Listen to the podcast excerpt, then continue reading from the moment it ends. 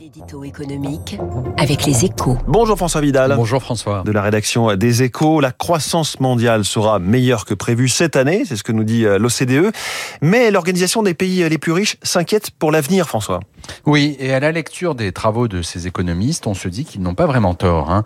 En fait, François, ce qu'expliquent ces experts, c'est que l'économie mondiale est en train de s'engourdir. Au cours des dernières décennies, l'activité a été portée par une hausse continue de la demande, favorisée par la mondialisation et le dynamisme de la démographie, de quoi hisser la croissance potentielle mondiale au-delà de 3% en moyenne.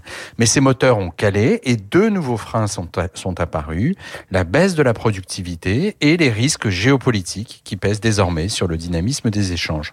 Résultat, depuis 2020, le potentiel de croissance de la production ne serait plus que de 1,5% environ. Alors, c'est une moyenne, hein, évidemment, mais aucun pays n'échappe vraiment au ralentissement général. Alors, les économistes de l'OCDE proposent des remèdes hein, pour inverser la tendance.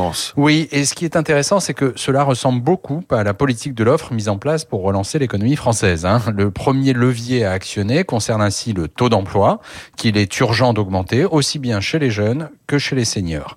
Le deuxième, c'est l'investissement.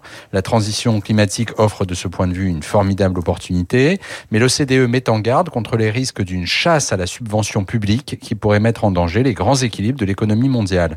Une allusion transparente à, à l'IRA américain. Mais les experts de l'organisation insistent surtout sur le maintien de marchés internationaux ouverts, garantissant la sécurité des chaînes logistiques. Et le problème, c'est qu'on n'en prend pas vraiment de chemin, puisque depuis 2017, la part des importations mondiales concernées par des mesures de restriction a plus que doublé. Elle représentait l'an dernier plus de 9% du total. Les conseils de l'OCDE pour redynamiser la croissance économique, c'est à lire ce matin euh, dans les échos. Merci François Vidal, un apôtre de la concurrence arrive dans ce studio. Emmanuel Combe pour nous dire comment redynamiser, euh, faire baisser aussi les tarifs dans la grande distribution. C'est le grand sujet du moment.